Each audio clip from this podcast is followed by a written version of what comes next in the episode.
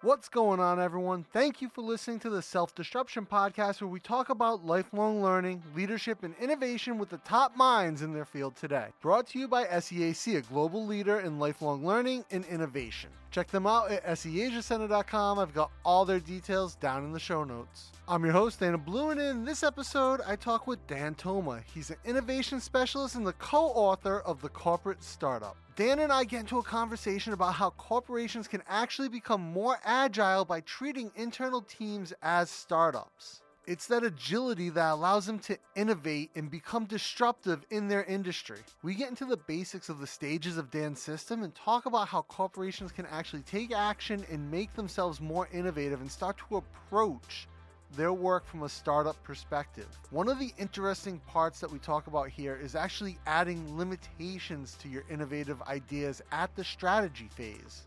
This allows you to focus your innovative energy and not waste time going off on tangents. There's a lot to unpack here, so sit back, relax, and let's get right into it. Dan, I want to thank you for taking the time and to talk to me. I know we're kind of in the middle of a, a busy day with innovators here at, at the center. So you taking the time to step away and talk to me is fantastic. Now, you wrote the book The Corporate Startup. Talk to me about that because I think especially today we're here with the Innovators Conference.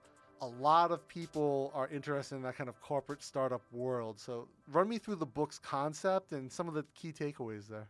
Right. Um, I actually co-authored the book, so it's not just only my creation. There's uh, two other folks that were that were involved. Your uh, card here says the author, not the co. I'm- You're I'm- lying to me, Dan. You're lying to me. I'm sorry. I need to renew all my all my all, all my business. You're all cards, good. You're good. Uh, which is actually very easy because it's just handwritten business cards. Are they so? No, they, they look handwritten. But They are they are handwritten. Really? They are handwritten. Wow. I just took a picture of it and just uh, put it on uh, put it on the website and have it printed because I'm a terrible designer. so who are your co-authors? Let's start with that. So um, we're working with uh, I was working with with Esther. Esther is uh, Amsterdam based. She's a visual thinker. Mhm. Uh, she helped a lot with the illustrations mainly, but also she's done a lot of heavy lifting in the content part. And then with uh, with Tendayi, Tendayi is, is is an amazing character. Uh, if you get a chance to interview him, definitely go for it. Mm. Uh, he's uh, he's he was born in Zimbabwe, lives in lives in uh, London. Uh, he's a professor of psychology Wow, that transitioned into business. He's a very cool character. cool. So yeah, we uh, we actually met. I met I met Tendayi at a conference in in Manchester when I presented a draft to him, and he said, like, "Let's join forces and write this together." And uh, we actually wrote it three or four times before it actually ended up being what it is today. Yeah. And I think why that happened was that we were basically recording our experiences. Mhm. So it was not just two people writing about wishful thinking, but more like recording what what we've done with various clients, various industries, um, what worked, what hasn't. We put it in a nice format. So the book came out in March of 2017. We went through a crowdfunding campaign, um, and um, last year, February of 2018, we got awarded uh, Management Book of the Year award by CMI and the British Library. Yeah. Very, very prestigious award. We, I, I was personally very surprised and, of course, honored to, Mm. to get that. Now the book has a translation in uh, in Indonesian, Dutch, and obviously the English and was the, the original language we, we wrote it in. So even though you- you're German, right? I am not German. You're not, I, but you live in Germany. I live in Germany. Yes, I've been living there for eight years. So where, where are you from originally? I was born in Romania. Okay. Yeah, and I've I've lived in six countries so far. So Nice. it, I'm very confused whenever I'm asked where where you're from. So what language do you think in? Uh, it's I, I think I think in English most of the time. to be honest with you, English and Romanian probably I'm, I'm using most frequently. Sometimes I catch myself translating English words in Romanian to express myself better, and and the opposite, right? Translating from from Romanian to English. Oh, interesting. Yeah. So let, let's get into the corporate startup. What what is the book real? What's it about? I know it's called the corporate startup, but what's it what's it about? So what's about? It's about basically the changes that that large organizations need to make in order to be able to compete in in a volatile environment, right? In an environment where they see their market share disappear in front of much nimbler competitors like startups. And uh, basically, they need to go for changes because just just adopting the methodologies and the tools that the startups use, one on one, in their in their ranks, it won't work. Is that a cultural issue, a, a corporate culture issue? Um, it touches on culture, obviously, but it's just the fact that large organizations are not startup. They have they have assets and processes that that help them to achieve the the success that they have achieved in the past, and they need to sustain that. They need to still sustain the brand. They still need to. A brand is very important. How do you do innovation that might fail under a brand, which is probably your biggest non-tangible asset? Yeah. Whereas the brand for a startup it might be about failure, it might be about iteration, right? Exactly, and then and then the next time next time you're gonna do it, you change the brand. You kind of like adjusted the product. You you burned the brand. Let's like create another one, but the Mm. product kind of like stays the same, or at least you iterated on it. So it's You know, you talked about the agility. I, I had a chance to do a fireside chat three years ago with a hero who was the, at the time, the CEO of Yamaha Ventures in Silicon Valley. And we were talking about the agility of companies. And my background was from telecom. I worked for a very big MSO in the US. And there's a, a big lack of agility with a big telecom or, or any big organization he said one of the funniest things to me. He said that his mandate when he left Japan to go to Silicon Valley and start Yamaha Ventures was to make a dinosaur dance. That's the title of my my opening keynotes at conferences. Really? that I'm teaching dinosaurs to start dancing. So- it's true. I mean, from when you talk about the corporate startup, that's almost what you have to be doing. yeah, yeah. I mean, but it, they can do it. They, Mm. they they can do it, right? They just need to flex their muscles. There's there's so many good examples out there of, Mm. of corporations that were able to launch creative uh, creative new ventures, right? Microsoft is, is a good example, right? They've they've been I, I don't know if I've ever heard of them. What, what, no, I'm just kidding. Yeah, it's a small company out of Seattle. yeah. Oh, yeah, yeah, yeah, I think so. yeah, yeah. It's like there's there's so many other examples, right? IBM is again, it's a very interesting example. They've changed their business model so many so many times over over the past 50 years. People should study those more. Yeah, I, I do look at Microsoft quite a bit. Maybe like two, three years ago, I actually was doing some research on a few different technologies, and I found out how, uh, specifically in the IoT space, not knowing how involved Microsoft was in the IoT space, and then finding, going down that rabbit hole, and finding out that they're in everything, and you just never hear about it. Pretty much, pretty much. They're they're a brilliant company to go and study, right? Like this, my friend was just talking to me before we came down here. He was chatting with me about he just bought a Surface Pro, and I remember reading that the Surface computer actually started out as like a, a coffee table that they were working on. I remember that. Yeah, I remember that. that was the actual conception of the Surface Pro, and now it's a, a viable product. They scrapped the coffee table though, unfortunately. Yeah, it would have been cool, right? Right? Yeah. it would have been cool. Yeah, so basically in the corporate startup we're looking we're looking at the changes that, that the organization needs to make across the board. So not just how do you build a lab, but how do you build a lab and connect it with everything else? How do you create your strategy? Basically we're dividing the word strategy into into strategy uh, sorry, the word innovation into into um, innovation strategy hmm how do you do your strategy for your for for innovation and how do you connect that with your core business strategy and with your goals then we're looking at uh, innovation management how do you manage innovation Mm. and last but not least we're, we're looking at how do you practice innovation Mm. right the tactical level so the book is actually divided in two parts is ecosystem and practice hmm practice part is actually for the product owners for the people in the trenches Mm.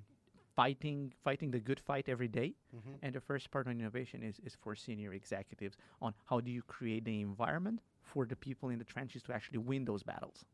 So, so give me, don't give away all the meat and potatoes of, of the book, but kind of string it together for me, if you will. Strategy to management to execution. Right. So first first thing you need to do, you need to set up a, a, a direction for your innovation effort. Mhm. No matter which industry you're on, no matter no matter how, how big your company is, set up a, a clear direction, Mm. right? Um, create create a what we call innovation thesis. Mhm. What are we going to innovate on? And I think even more important, and this is what this is the work I've been doing with, with, with my clients, is is create an innovation antithesis. What we're not going to do. Oh, Like like be very specific about the things you're not going to do. so eliminate choice. Exactly, because it focuses you. Otherwise, you're going to throw in everything and the kitchen sink, Yeah. right? And you don't want that, because then if you if if you're very broad, the people in the ranks are going to behave like kids at the candy store. Oh, I want that and I want that. Oh, drones are nice and VR is nice and blockchain is nice.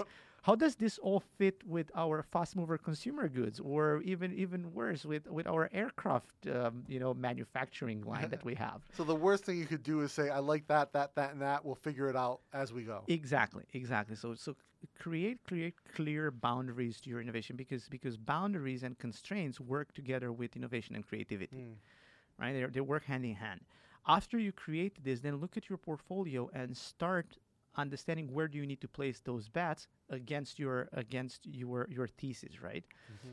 After you create the direction, then go do it. Practice. Practice innovation. Create that startup teams. Go invest in those those those those startups. Build those products. Improve everything that has to do with that. And then you have a management system that's able now to go and see if if those small bets that that you you made are actually are actually yielding any any, any dividends, hmm. right? Feeding back the machine with with know-how from the market, with validated learning that the initial strategy that that, that you created is actually true. Create that customer feedback loop for the Exactly, product. because what you're actually doing in the customer feedback, look, you're you're learning if your strategy was correct, mm-hmm. and if it's correct, go back and, and double down on that. If it's not, fine. So another question is for for most organizations is how fast can you run that loop? Hmm. Can you run it in six months, three months, one year? What now? Do you find that is it different for everyone, or is there kind of an optimal time that you want an organization to get to? I think I think it's it's it's very indivi- very individual focused, right? Mm-hmm. It's it's it's very specific to the peculiarities of each industry, each company, each geography. Hmm. You can't ask a bank to be as fast as a fast mover consumer good company, and you can't ask a company that's doing aerospace to be as fast as somebody doing retail. Yeah, I would hope not, right? Yeah, right, I'd be really worried if like, hey, our new jet, we just designed it in three weeks with consumer feedback. Yeah, exactly. Do you want to try it? You want to hop on it? And like, no. yeah, no thanks. yeah yeah so i think i think I- think these things are not are not industry or company agnostic mm. but on the contrary they, they should be very specific tailored to to the company and i think every, every company should find their own pace uh, How long does that generally take? Because I, I would imagine sometimes the pace in larger companies, not always, but there are times that it could be quite slow, or they could already think it's fast, and when in reality it's not. In general i encourage i encourage the people to look at their uh, at the speed of of change in tech, in in the technology that they're using right? If you're a fast mover consumer good company look at your main technology right? Is it mobile? Is it whatever? You need to match the speed of that particular technology. Okay. if you're doing aerospace well your technology cycles are a bit longer. Considerably. considerably long so you need to match those Uh, it makes sense. I guess you, you want to be in sync with the industries that are, are not just your core, but also on your peripheral, right? exactly your adjacencies Yeah, you don't want to be an app developer developing for three iterations down next phone, right? You want to be what's now and what's coming out. Mhm. that's that's the idea That makes a lot of sense. Have you worked with a lot of companies that you might have found that they were out of sync with those industries, their adjacencies and their core? I, I think most of the companies that reach out to me have that issues. That- that's why they're reaching that's out why, to That's you? why they're reaching out to me. I, I haven't had any any super successful company reaching out to me for you know just for giggles. Like, hey, can you come over and do a keynote because we're so good and we want to hear how good we are. Or, or they might just be looking for a different a different avenue, right? No, if you- if you're that, so, I mean, so if if a company is that good, they might be looking for oh well, let's just explore other options. Yeah, I it, it never happened to me. Usually. I'm usually I'm I'm working with the dinosaurs or the elephants. Trying to help them dance. Exactly, exactly, exactly. Nice. Yeah, so I, I think it's really, really interesting methodology. Especially, I like that you talked about the antithesis. Antithesis. God, I can't, I can't talk right now. I shouldn't have eaten that lettuce roll. Um, I'll blame it on that. But I, I really like that you talked about limits and applying limits to what you're doing on the innovation side because it does it does help focus a lot of times even from a creativity perspective perspective sometimes you add limits on what you're doing and it pushes you further Yeah, the more constraints you add, the more creative you're forcing the people to be. mm. right? Of course, at one point you're just added too too many constraints, and then people are, are just numb by that. They can't they, they can no longer move. But add a, a good amount of constraints, and then people will start being created. do the constraints carry from the strategy side all the way through to practice. So do you Yeah. apply those same in management, those same exact constraints in practice? Pretty much, pretty much, and and those constraints need to be in sync with with the aspirations of the company. They need Mm. to be in sync with with with the stakeholders and everything that has to do with vision, mission, and everything that has has to do with defending that core and defending what the company stands for. Mm. So you really have to be in line with those core values. I, I think we see that in, in Yeah. everything in business, right? You don't want to be. I, I remember when Google first started to get big, everyone made a big deal of their their core their core mission statement was "Do no evil," and now it's it's funny to see people respond and some of the memes they make with that, given the the privacy issues and everything Exactly. that's come along, right? Yeah, right. So part of their antithesis should be should be exactly that. Do no do no evil. We don't want to we don't want to harm people. Yeah. and w- everything you do innovation wise and and outside needs to be funded on the idea of do no evil Now, with the, some of the bigger companies that you've worked with, do, have you found when we talked about making? You said you even start your your um, keynotes with making the dinosaur dance, right, or making the elephant dance. Does each company approach that agility in a different way, or do you kind of have a set methodology from the book that you try to apply? no i'm trying i'm trying to be very flexible i, I was just explaining in uh, in an address this morning here at the conference that um, you know everybody should find their own way Mm. and uh, they should not they should not be dogmatic about about corporate innovation and they should not be dogmatic about about the processes or whatnot don't just don't just copy what spotify has done Mm-hmm. go go there get inspired from from from spotify or from amazon or whatnot But make it fit. exactly bring it back and make it fit Hmm. Ma- make it fit ma- con- contextualize your learning I think it's super important. I mean, and we were talking right before we started about you still have a big connection to Asia. You've worked here quite a bit, and you live in Germany from Romania, right? Contextualizing culturally is big too, especially you see these companies that work in different countries. yeah Context is important. A hundred percent. I remember uh, probably the first week when I was uh, was working in Vietnam, I was working economic aid there, trying to help develop the national innovation ecosystem, startup Mm. ecosystem of, of, of the country. That was in 2015. And the first thing we've learned the hard way was what does um, what does maybe later mean, right? And uh, in Vietnam, maybe later means no. and we learned that the, the hard way. We were asking some some folks on the team to help us with something, and they said like, yeah, maybe later.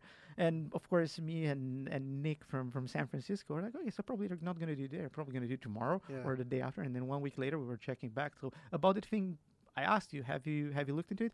Oh no, I haven't had time, but maybe later.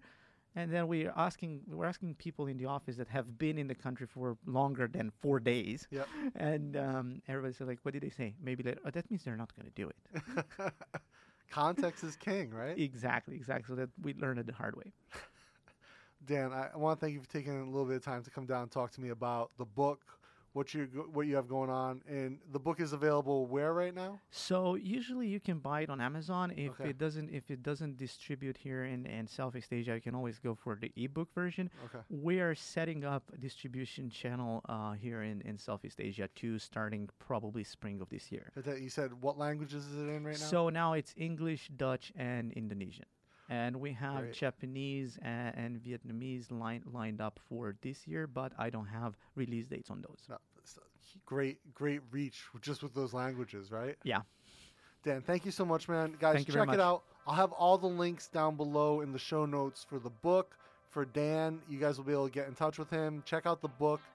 It sounds awesome to me, this whole concept of the strategy, the way you split it up. I, I love anything that is a a very systematic approach to innovation that companies can apply. Guys, check that out. Dan, thanks again. Thank you very much. You've been listening to the Self Disruption Podcast, brought to you by SEAC. To find amazing resources on lifelong learning, leadership, and innovation, you can check them out at seasiacenter.com, as well as their links in the show notes. And for more great conversations like this one, you can find our archive at selfdisruptionpodcast.com.